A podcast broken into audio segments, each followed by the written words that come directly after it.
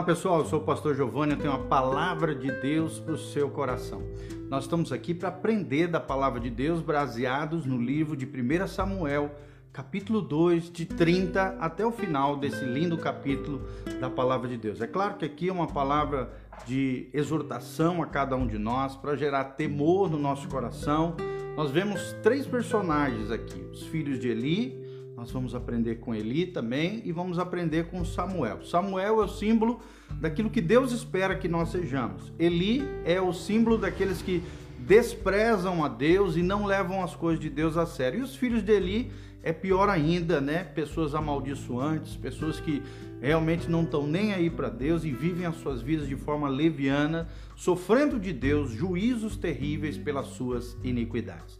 Então vamos aprender juntos aqui, à luz da palavra, aquilo que Deus quer nos ensinar em todo esse trecho da palavra de Deus. Quem libera aqui a palavra profética é o próprio Samuel, o pequeno Samuel, como uma das primeiras mensagens que ele, ele recebeu da parte do Senhor, teve que falar ao seu mentor ali dentro do sacerdócio, que foi Eli, tá bom? 1 Samuel 2,30. A Bíblia diz, portanto, diz o Senhor, Deus de Israel na verdade, de, é, dissera eu que a tua casa e a casa do teu pai andariam diante de mim perpetuamente, diz o Senhor aqui. Porém, agora diz o Senhor: longe de mim tal coisa, porque aos que me honram, honrarei. Porém, os que me desprezarem serão desmerecidos, diz o Senhor. Eis que vem dias em, que cortarei o teu braço e o braço da tua casa, a casa do teu pai, para que não haja mais velho nenhum em tua casa, e verás o aperto da morada de Deus a um tempo com o bem que fará Israel, e jamais haverá velho em tua casa. O homem, porém, da tua linhagem, a quem eu não afastar do meu altar, será para ti consumir os olhos e para te entristecer a alma, e todos os descendentes da tua casa morrerão na flor da idade. Ser-te-á por sinal o que sobrevirá a teus dois filhos, a Ofini e Finéias, e ambos morrerão no mesmo dia. Então suscitarei para mim um sacerdote fiel que procederá segundo o que tenho no coração e na mente. Edificar-lhe-ei uma casa estável e andará ele diante do meu ungido para sempre. Será que todo aquele que restar da tua casa virá a inclinar-se diante dele? E para obter uma moeda de prata e um bocado de pão, e dirá: Rogo-te que me admitas algum dos cargos sacerdotais para ter um pedaço de pão e aquilo que coma. Então, o que, é que nós podemos aprender nesse trecho da palavra de Deus? Uma profecia dada por Samuel a Eli, um pai que não levou a sério o erro dos seus próprios filhos. O que, que nós podemos aprender com esses personagens? Os filhos de Eli, chamados de Ofini e Finéias, que a Bíblia relata que tinham cinco pecados. Eles são chamados de filhos de Belial. Filhos de Belial foram aqueles que são aqueles que escolhem servir ao diabo em vez de servir a Deus, é o que diz o versículo 12 de 1 Samuel, capítulo 2. Segundo pecado, eles não conheciam ao Senhor, ou seja, recusavam obedecer a palavra de Deus, obedecer os mandamentos do Senhor, e essa é a raiz de todos os pecados, é o que diz no versículo 12, na parte B. Toda desobediência é amaldiçoante, toda desobediência traz consequências trágicas sobre as nossas vidas. Terceiro pecado dos filhos de Eli é que profanaram as ofertas do Senhor. Ou seja, mentiram, desprezaram as ofertas, roubaram o povo de Deus e enganaram aqueles que eram os filhos de Israel. É o que nós vemos no, no versículo 13 a 17 da palavra de Deus. E também, além disso, adulteravam com mulheres à porta da congregação, gerando todo aquele embaraço com imoralidade, profanação, pecados terríveis, relatados no versículo 22 de 1 Samuel 2. Recusaram obedecer à verdade de Deus e deixaram o pecado descoberto diante de todo o povo, é o que diz o versículo 25 da palavra de Deus. E qual foi o juízo de Deus para esses dois homens que fizeram, prevaricaram contra o Senhor, viveram uma vida leviana, viveram como se Deus não existisse, viveram sem temer e sem levar a sério as coisas de Deus em imoralidade, em desprezo, em profanação, em roubo, em engano, em mentira, recusando-se obedecer ao Senhor. A Bíblia fala que eles morreram de forma trágica em meio a uma batalha com os filisteus e além disso, a arca foi roubada pelos próprios filisteus, tirada do povo de Israel e levada para a terra dos filisteus.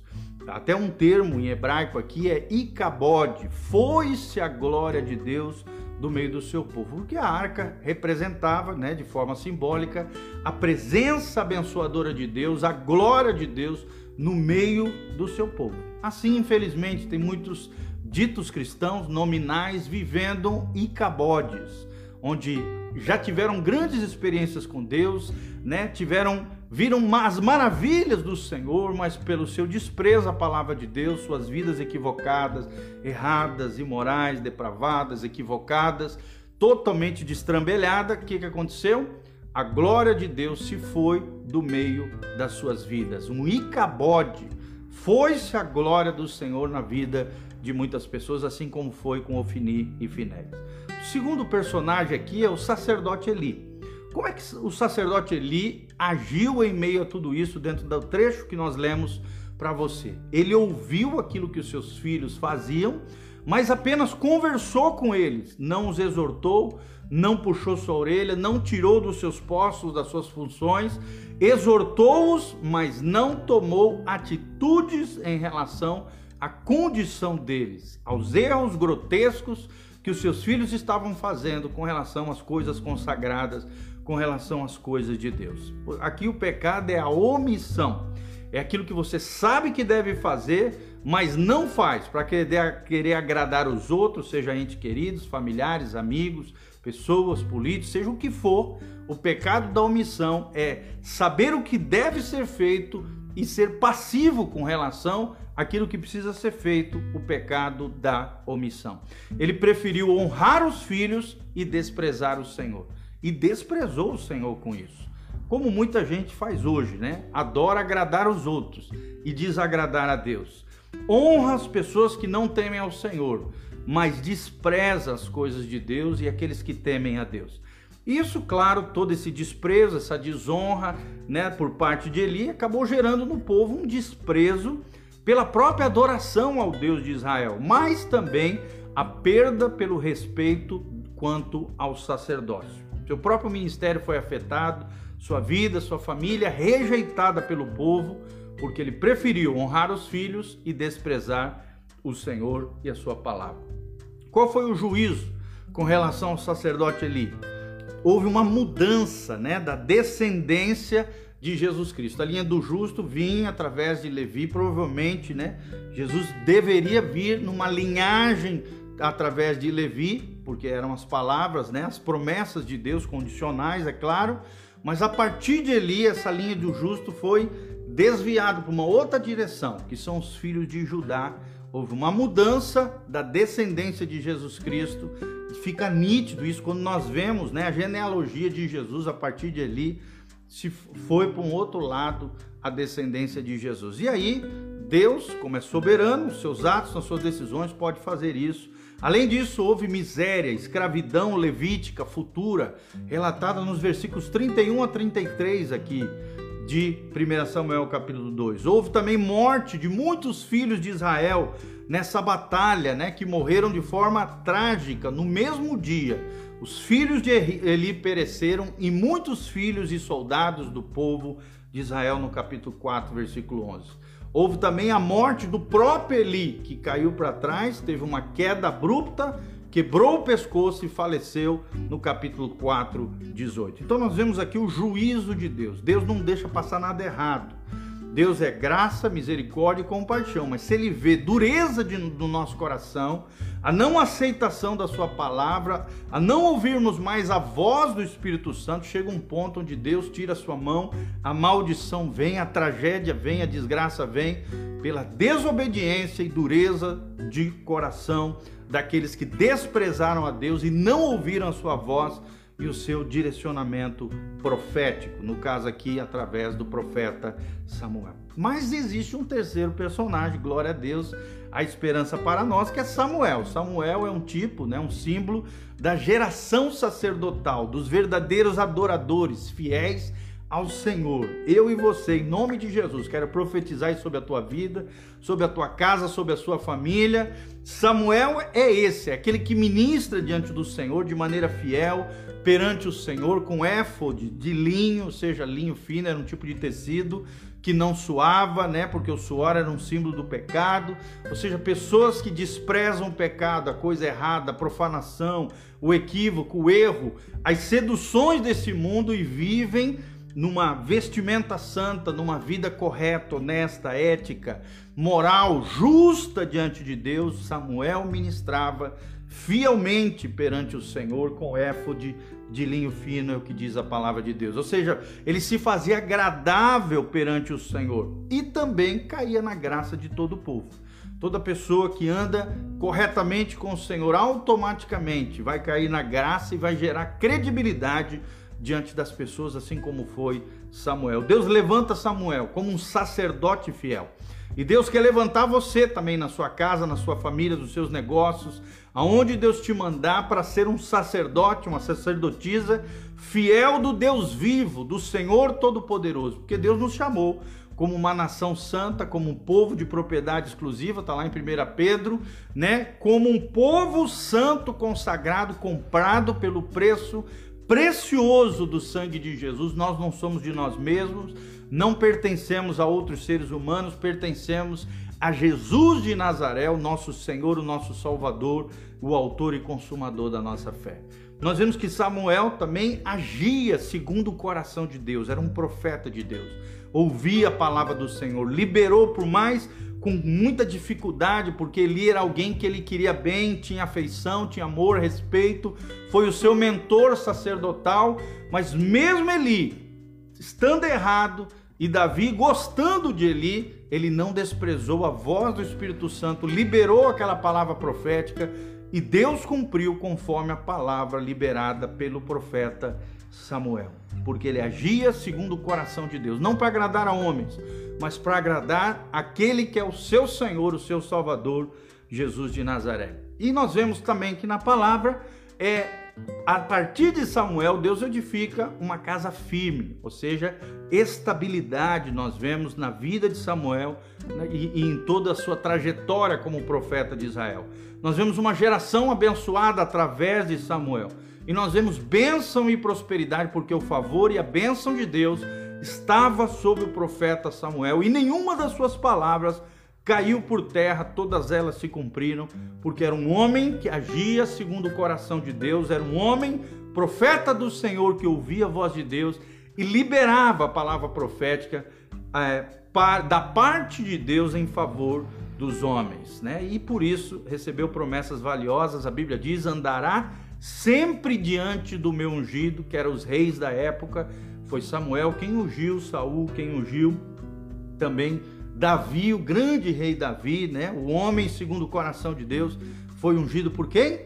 Por Samuel. Porque Samuel representa isso, a geração adoradora, a geração sacerdotal fiel ao Senhor. Tomara que você seja encontrado fiel pelo Deus Todo-Poderoso, o Deus da Bíblia Sagrada, o Deus que tem promessas maravilhosas sobre a sua vida, onde nós aprendemos essas três, esses três personagens: os filhos de Eli, com seus cinco pecados, eram filhos de Belial, não, não conheciam o Senhor, profanaram as ofertas do Senhor, adulteravam com mulheres e recusaram obedecer a palavra de Deus e a verdade do Senhor.